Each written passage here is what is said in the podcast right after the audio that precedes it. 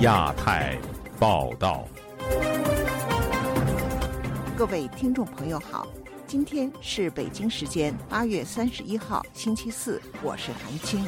这次节目的主要内容有：认房不认贷，广州、深圳率先公布刺激房市的政策；英国外相访华多次提人权，议会敦促对华实行威慑外交。G 二十峰会召开在即。会再来一次拜习会吗？中国反日声势浩大，出现反日与挺日两极化。维权律师王全章一家继续遭监控，儿子入学难。欢迎您收听亚太报道。国房市情况从去年开始就明显下滑，各地酝酿出台刺激措施。广州和深圳周三宣布开始实施认房不认贷的政策，给予首套购房者更多优惠。但这一措施能否挽回房市的推势，又是否符合中国整体经济的发展方向，还有待观察。请听记者王允的报道。广州市政府周三推出的这项政策，主旨是居民家庭申请贷款购买商品住房时。只要家庭成员在当地名下无成套住房的，无论是否曾经贷款买房，银行就可以按首套住房执行住房信贷政策。据中国官媒人民网报道，有业内人士分析说，在广州，首套住房最低首付比例是三成，这相比于之前在广州有过贷款记录的首付比例是四成，显然是有利的。而广州是首个出台这种认房不认贷政策的城市。当天晚些时候，深圳也官宣执行认房不认贷的政策。但这个政策并非突然落地。上周，住建部、央行、金监局等三部委还联合发文推进认房不认贷落地。据人民网报道，有专家指出，广州作为首个落实首套住房认房不认贷的一线城市，释放的积极信号非常强。北京和上海也可能很快跟进，这一系列利好房屋销售的信息，都衬托着近几年以来中国房市严重下滑的趋势。但恒生银行中国有限公司首席经济学家王丹近日在英国金融时报上发表文章，认为中国房地产常年积累了过度的流动性，其解决的关键是拓宽投资渠道，将资本用于消费和其他产业中，在市场达到新的平衡之前。房市必然要经历一个困难的阶段，房地产价格会下降，但债务也会下降。短期的刺激政策或许可以提振需求，但无法解决长期供需的问题，也不是高质量发展的目标。自由亚洲电台王允华盛顿报道。英国外相克莱弗利本周三访华，会晤了中国国家副主席韩正和外交部长王毅，这也是时隔五年后。再次有英国高层官员到访中国。对于克莱弗利这次访问，外界最关切的议题是什么？过去五年来，英中关系又发生了怎样的变化？请听记者凯迪的报道。周三，英国外相克莱弗利与中国国家副主席韩正及中国最高外交官王毅在北京分别举行会谈。他也是自2018年以来到访中国的首位英国高层官员。在多年来因安全、投资、人权等问题导致两国关系紧张之后，克莱弗利希望透过这次访问重新恢复两国高层间沟通。他说。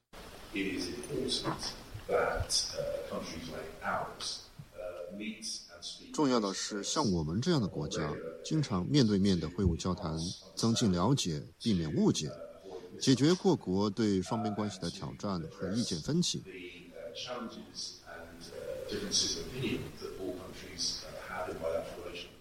韩正讲话中则强调，中英要秉持互相尊重、合作共赢的精神，照顾彼此核心利益和重大关切，在国际和地区事务中保持沟通。美国智库哈德逊研究所的外交问题专家考菲告诉本台：“没有人期待会有任何突破，或者是中英关系所谓重整。”考菲认为，克莱弗利的访问可能是在近期美国多位高层官员访华之后，也想与中国保持接触。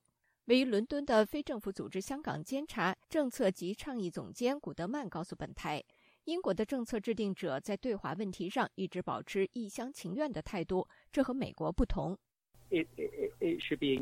接触应该是有目的，在实力基础上的接触。为何美国官员可以去北京展开接触？因为他们的政策制定者有事先做功课，他们有降低通胀法案，有芯片法案，有加强国家安全战略，这些英国都没有。此行，克莱弗利及苏纳克政府都面临着来自英国国内巨大压力。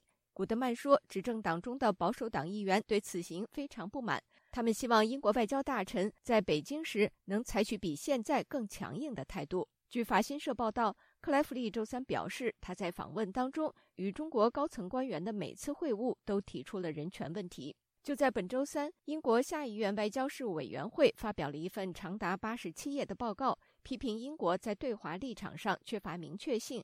报告还将中国称为对英国及其利益的威胁，并敦促伦敦加强威慑外交，回应北京。旅美时事评论员陈破空告诉本台：“现在的这个首相苏纳克呢，不是那么鹰派的，所以我认为他可能不太有一个明确的对中国的政策。但是他们隐约的感觉得到，中国是他们最大的威胁。”香港在二零一九年爆发反送中运动，遭到北京与港府的强力镇压，逾万人被捕。随后，北京强行通过港版国安法。香港的民主、自由和人权随之被彻底摧毁。英国首相苏纳克在2022年曾公开表示，与中国关系的黄金时代已经结束，并将中国认定为对英国的价值观和利益的系统性挑战。陈破空指出，最根本的事件，中英之间的互信基础完全被摧毁。陈破空认为，虽然这次克莱弗利依然访华，但中英关系要想有实质性的改善，恐怕还有很遥远的路要走。以上是自由亚洲电台记者凯迪华盛顿报道。在中国声势浩大的反日行动背景下，民间开始出现众多挺日言论。更有网民发现，国内无论是建材还是食品，其有害物质远多于日本。另有网民发文向反日者进行解释，提出要科学对待日本排海废水。请听记者古婷的报道。中国民间排山倒海的仇日情绪不断发酵。近日，有不少网民发文，并以数据纠正仇日网民的激进行为。网民就拒绝日本海鲜、选择中国优质海产品的立场发文写道：“如果你认为有污染，那么。”环太平洋国家海鲜都应该禁止，因为海水是流动的。如果你只禁止日本海鲜，等于承认污水只污染日本。另有文章写道：太平洋的洋流依照顺时针方向，日本核废水先是到美国和加拿大，再经菲律宾到台湾岛，最后才到中国，并质疑美国不急，你中国急什么？成都居民张丽周二接受本台采访时说，他最近看到网上文章。发现作者说的有科学道理，但是普通老百姓习惯了政府的宣传，只要官方的立场一概支持。他说：“我在抖音上啊、微信上那些看见还是有，因为老百姓的头脑很简单噻。你说那个不行，他就说不行，他也不考虑这些问题好不好，他们也没有个鉴别，他就不跟老百姓说啊，人家是通过了检检测合格了才排的。”中国官方和官媒近期多次指责日本福岛强行排放核污水是重大的核安全问题，却不提日本此次排放处理过的核废水事先经过国际原子能机构调查组的批准。一位上海市民用购买的盖革计数器在家自测，竟发现家中的核辐射是东京的九百七十六倍。于是，有更多人抢购测试核辐射的盖革计数器，并亮出在家中、单位或公共场所检测到的核辐射数据，竟然测出家中的墙壁的核辐射比日本福岛的三点零还严重，最高达九点七。公益人士陆军接受本台采访时说：“中国政府对日本排放核污水的指责，以及或明或暗的在煽动民众的反日情绪。”但国际社会对此早有公论。世界卫生组织啊，国际原子能机构啊，人出来谈这个事情，认为是无害的。嗯，中国的反应呢，显然就是过度。国内的媒体已经屡屡有报道，中国的很多跟老百姓息息相关的事情，反而是有核辐射的。一而且这些核辐射呢，呃远远要超过核电站排放的核废水。就比如说建材呀，这次呢，对很多民众呢，他们买了这个核测试仪，发现真正的对他们危害最大的，反而是来自于他们身边的这些污染。时事评论人士王震认为，日本东京电力福岛核电厂排放的污水符合国际标准，但是中国政府却选择性的向民众进行宣传。他对本台说：“宣传其实是为了仇日的这种情节。”他是还是为了转移话题、转移视线？你看国内那么多事儿，呃，他把这个事情让大家都开始激动起来了，呃，国内自己的事儿，大家都忘脑后去了。国际原子能机构负责人格罗西本周二在访问斯德哥尔摩时，对法新社表示，福岛第一核电站排放的废水的氚含量低于预期水平，对民众没有构成威胁。自由亚洲电台记者古婷报道。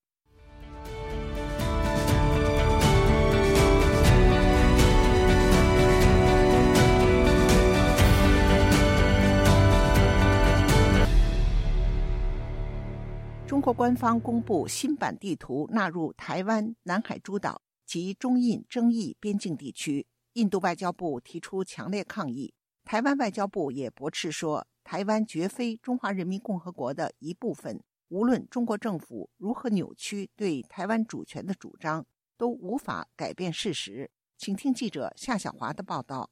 中国自然资源部二十八号以“规范使用地图，一点都不能错”为题，正式发布新版地图，其中纳入台湾、南海诸岛以及与印度之间存在领土争议的地区。台湾和印度都强调，中方此举无法改变事实。台湾外交部发言人刘永健三十号答复自由亚洲电台：“中华民国台湾是一个主权独立的国家，和中华人民共和国互不隶属。中华人民共和国从未统治过台湾。”这都是国际社会普遍认知的事实与现状。台湾绝非中华人民共和国的一部分。无论中国政府如何扭曲对台湾主权的主张，都无法改变我国存在的客观事实。中方新版地图包含印度宣称为其领土的阿鲁纳查省，以及阿克萨钦地区和西京一带。印度外交部发言人巴格奇声明，已经透过外交管道向中方提出强烈的抗议。巴格奇还说，印度否决中方这项毫无依据的声索，这种做法只会让边界问题更为复杂。印度外交部长苏杰生接受印度新德里电视台访问时指出，把他国领土纳入自己的地图已经是中国的陈年旧习，这种做法不会改变现实。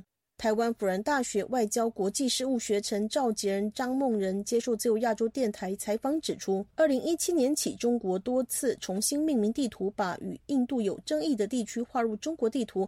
中印纠纷边界上千公里，主要有三段，共计约十二万多平方公里。张梦仁说：“这三个里面有两个地方是印度实际占领，一个就是阿鲁纳恰尔东边的这个地方。”印度实际占领左上方那个地方是中国实际占领，那中端的西京区也是印度实际占领。不过现在中国就把这边全部都划进地图里面了，所以印度当然他就觉得受不了了。台湾国防安全研究院所长沈明世接受自由亚洲电台采访也说，印度认为曼克马洪线以内的范围都是他的，但是中共认为说那个是英国殖民时期他所画的界限。藏南地区应该是属于中国的，所以两国的主张是不同。但实质占领现在是印度，而且已经化成为邦。那化成为邦以后，那个莫迪如果到那个邦去访问，或重要官员去那边访问，中国会抗议。上次在拉达克那个地方，呃，也是他的将领要到中国去访问，然后不给签证。所以双方在东段、中段跟西段的这个主权争议是目前没有退让的迹象。沈明是指出，中共对边界的宣称采取渐进式的策略。其实印度也。这样做啊，因为他也把那个阿克塞钦也列为是印度的领土，还有克什米尔、巴基斯坦占领的地方也列为他的领土。沈明师表示，日前在南非召开的金砖国家会议，据报印度总理莫迪曾经跟中国领导人习近平直接挑明边界问题，但习近平并没有给出明确的回应。中印边界仍有潜在冲突的可能。如今中国明着将印度宣称的领土划入，引发印度更大的反弹。中国军队在中印边界部署越来越多，印度也要提升他的军队。中印边界问题永远会是中印关系进一步提升的主要障碍。张默仁也提到，印度在金砖国家里想扮演跟中国各据一方的角色。印度他就争取非洲国家，好，他跟非洲国家，特别是非洲联盟，他跟非盟说，我有办法把非盟呢拉进去，最近准备要开的区团体，让你们成为一个 member。他准备要把中国在非洲的影响力呢，把它稀释掉。自由亚洲电台记者夏小华台北报道。二十国集团峰会。即将在九月于印度召开。在去年的峰会上，美国总统拜登与中国国家主席习近平进行了双边会晤，为陷入低谷的美中关系止损。不过，在今年，虽然有高官频繁见面，但两国的紧张关系并没有实质性的缓和。随着二十国峰会召开在即，两国领导人会再度出现缓和双边关系的互动吗？请听记者唐媛媛的报道。去年十一月的印尼巴厘岛二十国集团峰会上，美国总统拜登首次以美国总统的身份与中国国家主席习近平会面。这次的会面被视为是替已经陷入低谷的美中关系止跌停损，并且为二零二三年美中高级官员间的互访奠定基础与共识。下个月二十国集团峰会即将于印度新德里召开，外界关注习近平与拜登是否会再度借由峰会会面。本周三，美国华盛顿智库战略与国际研究中心便借此召开了记者会，与会学者共同针对二十国集团峰会以及美国与东盟国家的互动进行了前瞻分析。战略与国际研究中心资深研究员西格尔在会上表示，由于二十国集团峰会强调全球经济协作，与会国应该会在峰会上提及对于中国现今经济疲软的担忧。That she will be trying to reassure the gathering. 习近平应该会想和各国保证，中国政府正在强化及稳定中国经济。由于美国和中国的领导阶层都会参与峰会，我相信这对于增长国际信心会有帮助。西格尔认为，拜登与习近平有可能会借由峰会再度进行双方会谈。由于两国紧绷的关系。以及双方都担心对彼此有误解，只要有互动都有机会，两国应该是都会乐意参与的。战略与国际研究中心美英政策研究项目高级顾问兼主席理查德·罗索则在会上表示，峰会期间，拜登应该会与印度总理莫迪进行会面，并且针对美印之间的安全合作进行讨论。中国解放军在印度洋有越来越多的活动，有时候会有十多艘舰艇同时行驶在印度洋。印度更担心解放军的航空母舰有一天会航行至印度洋。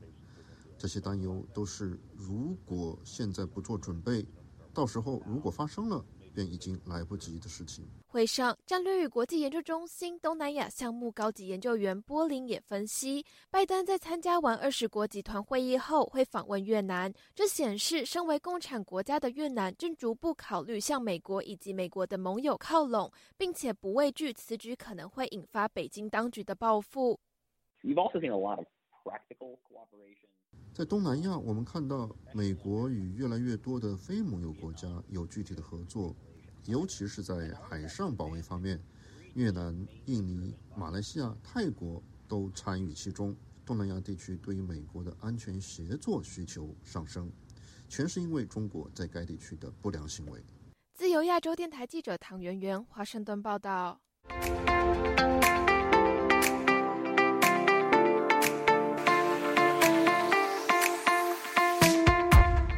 台北市长蒋万安到上海参加双城论坛致辞时，呼吁珍惜和平的可贵。若成功化解分歧、消除对立，双城论坛效益无可限量。上海市长龚正表示，要共创中华民族伟大复兴的美好未来。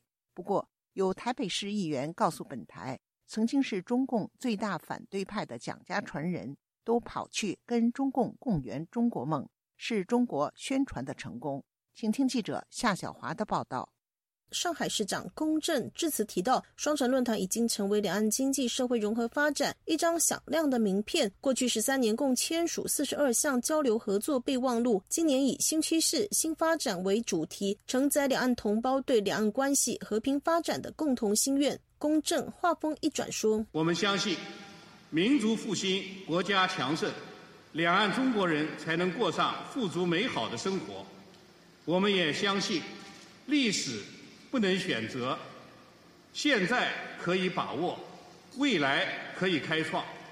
只要我们和衷共济，共同奋斗，就一定能够共创中华民族伟大复兴的美好未来。”台北市长蒋万安致辞通篇以“双城好，两岸好”贯穿，提到此行并不容易。我们必须克服彼此的分歧，我们愿意对话，愿意在不平静的两岸关系之下，能够找寻可以对话、可以共享的价值。蒋万安表示，这次将共同签署绿能永续会展行销羽毛球运动交流合作备忘录。他并指，双城论坛不仅止于城市治理的角色，还肩负了两岸关系中重要的关键性的指标意义。两岸关系恰如江河行舟，当然不应该是过尽千帆皆不是，但是也不应该一厢情愿的认为轻舟已过万重山，在困难中找寻方向。在迷雾中，我们要冷静思索。蒋万安还说，当双城能够汲取过去大时代对于个人命运的冲击，我们就可以珍惜、了解到、理解到和平的可贵。当双城能够成功的化解分歧、消弭对立，双赢所产生出来的连带效应将无可限量。台湾的国策研究院资深顾问陈文甲接受自由亚洲电台采访指出，中国当局若不能以同理心与包容心来理解台湾和平对等、民主对话的主流民意，且刻意回避与执政民进党的直接对话，那么双城论坛三天结束后。会如同行舟过后水无痕，也因此两岸关系依旧会如同张继的“枫桥夜泊的月落乌啼霜满天，江枫渔火对愁眠。姑苏城外寒山寺，夜半钟声到客船。”两岸关系这艘客船未来亦将不知何去何从啊！其实在在都考验中国当局的政治智慧。自由亚洲电台记者谢小华台北报道。北京驱赶维权人士离京的行动虽然暂时缓解，维权律师王全章可留在北京居住，但当局对他们一家的监控从未中断。九月即将开学，儿子入学的问题仍无法解决。同样遭遇迫迁的李和平一家，女儿在新学年也难以回校上课。请听记者陈子飞的报道。维权律师王全江一家被断水断电逼迁的事受到各界广泛关注后，当局对他们的打压表面上暂有缓和，但他对本台表示，上周在外地工作回北京，发现住所附近仍然有大批的人在把守。回到北京以后，发现他们还是在这边一二十个人在这边，你走到哪儿他都跟到你，你哪怕下去倒垃圾，他们就跟着我。我离开北京的时候，他们也是一路跟随，跟着我离开北京上高速吧。这些人本身就是警方安排的一些保安公司的一些人，呃，类似于那个瓦格纳部队的那个雇佣兵一样，他们没有执法权，但是呢，他们又能做一些警察不方便做的事情。实际上这是他们维稳体制下的一个产物。他表示，现在住在昌平区，如果去儿子原本读书的学校，每天来回要花八个小时，新学年难以回去上学。又说，虽然新居对面已经有一所学校，但对他们父子来说，通往学校的路是一段遥不可及的距离。四月份开始被逼迁，跟着我们就流浪，孩子等于五月份以后就开始辍学了。我这个小区出入的地方对面就有一个学校，正常的话想上学是很容易的。但是你看这个阵势，你找了以后，很快就会被他们破坏掉的，让这个学校不再接受这个孩子。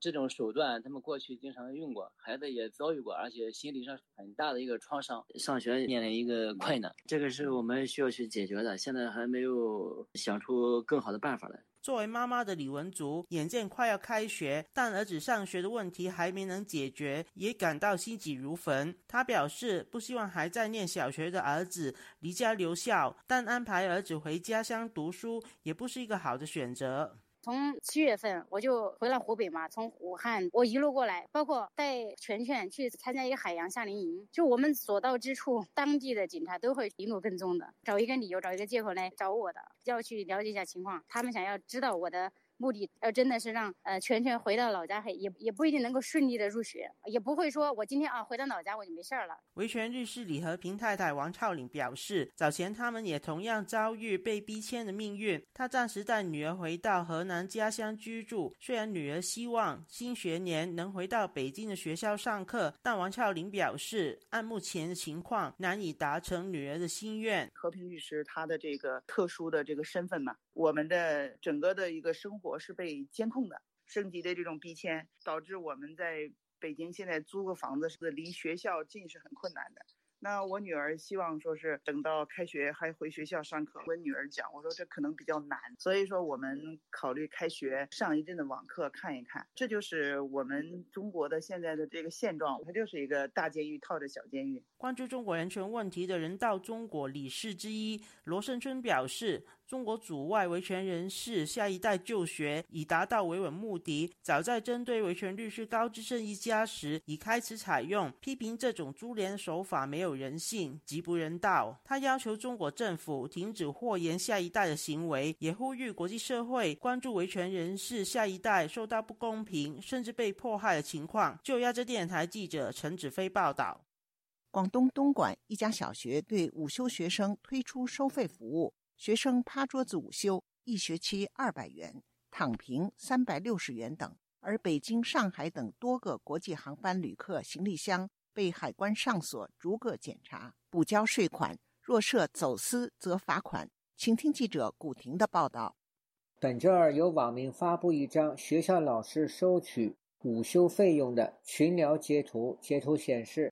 每学期趴睡两百元，躺平三百六十元，床位六百八十元。相关消息引发网民热议。微博网民留言写道：“第一次听说午休费，还有的说我们小孩在公办学校中午教室趴桌睡也是一样收钱的。”网民顽皮的郭贝乐留言：“趴桌子睡也收费，你可真会巧立名目，是不是以后进校门还得买月票才行？”深圳龙岗一学生家长苏女士接受本台采访时说：“我听到这个消息，我我觉得很惊讶。学生上学，学校已经收了费用，中午学学生在学校午休，这收费从来都没有听说过的。而且你学校是个教育单位啊，你不是商业机构啊？难道学校经费不够啦？”据大象新闻客户端报道，东莞政府服务热线工作人员对此回应称。早在二零一九年的时候，就有一个关于午休的文件，文件名称为《关于推进东莞市中小学生校内午餐午休服务工作的通知》。午休服务是服务性收费的，是自愿参加。自由亚洲电台记者古婷报道。节目最后，我们再来关注一下最近发生的热点事件。综合消息：俄罗斯总统普京计划在十月份出席中国的一带一路论坛。这将是国际刑事法院发布对普京的逮捕令之后，他首次前往俄罗斯或其盟友领土以外的地方。普京已经错过了多个重要的国际会议。综合消息，据中国官媒报道，中宣部会同教育部组织编写的高校教材《习近平新时代中国特色社会主义思想概论》，已由高等教育出版社、人民出版社联合出版，从周二起在全国发行。但消息传出后，在中国网络防火墙外的社媒上对此事充满批评和讽刺。综合消息，美国芝加哥大学能源政策研究所周二发布的一份报告称，空气污染是全球公共卫生的第一大威胁，而中国在治理雾霾方面有成绩。报告指出，中国对抗空气污染的行动始于2010年代初，因为一起偶然的事件。引发了一场有关空气污染的社交媒体运动，迫使中国首都在污染水平方面更加透明。综合消息，据日经中文网报道，日本调查公司帝国征信六月下旬在调查驻海外的两千二百九十二家日本企业时发现，中国大陆虽然在这些企业最重视的销售国家和地区排名中位列第一，但其重视程度相比疫情前已经大减。听众朋友。自由亚洲电台的亚太报道节目到这里就播送完了，感谢您的收听，我是韩青，我们下次节目再会。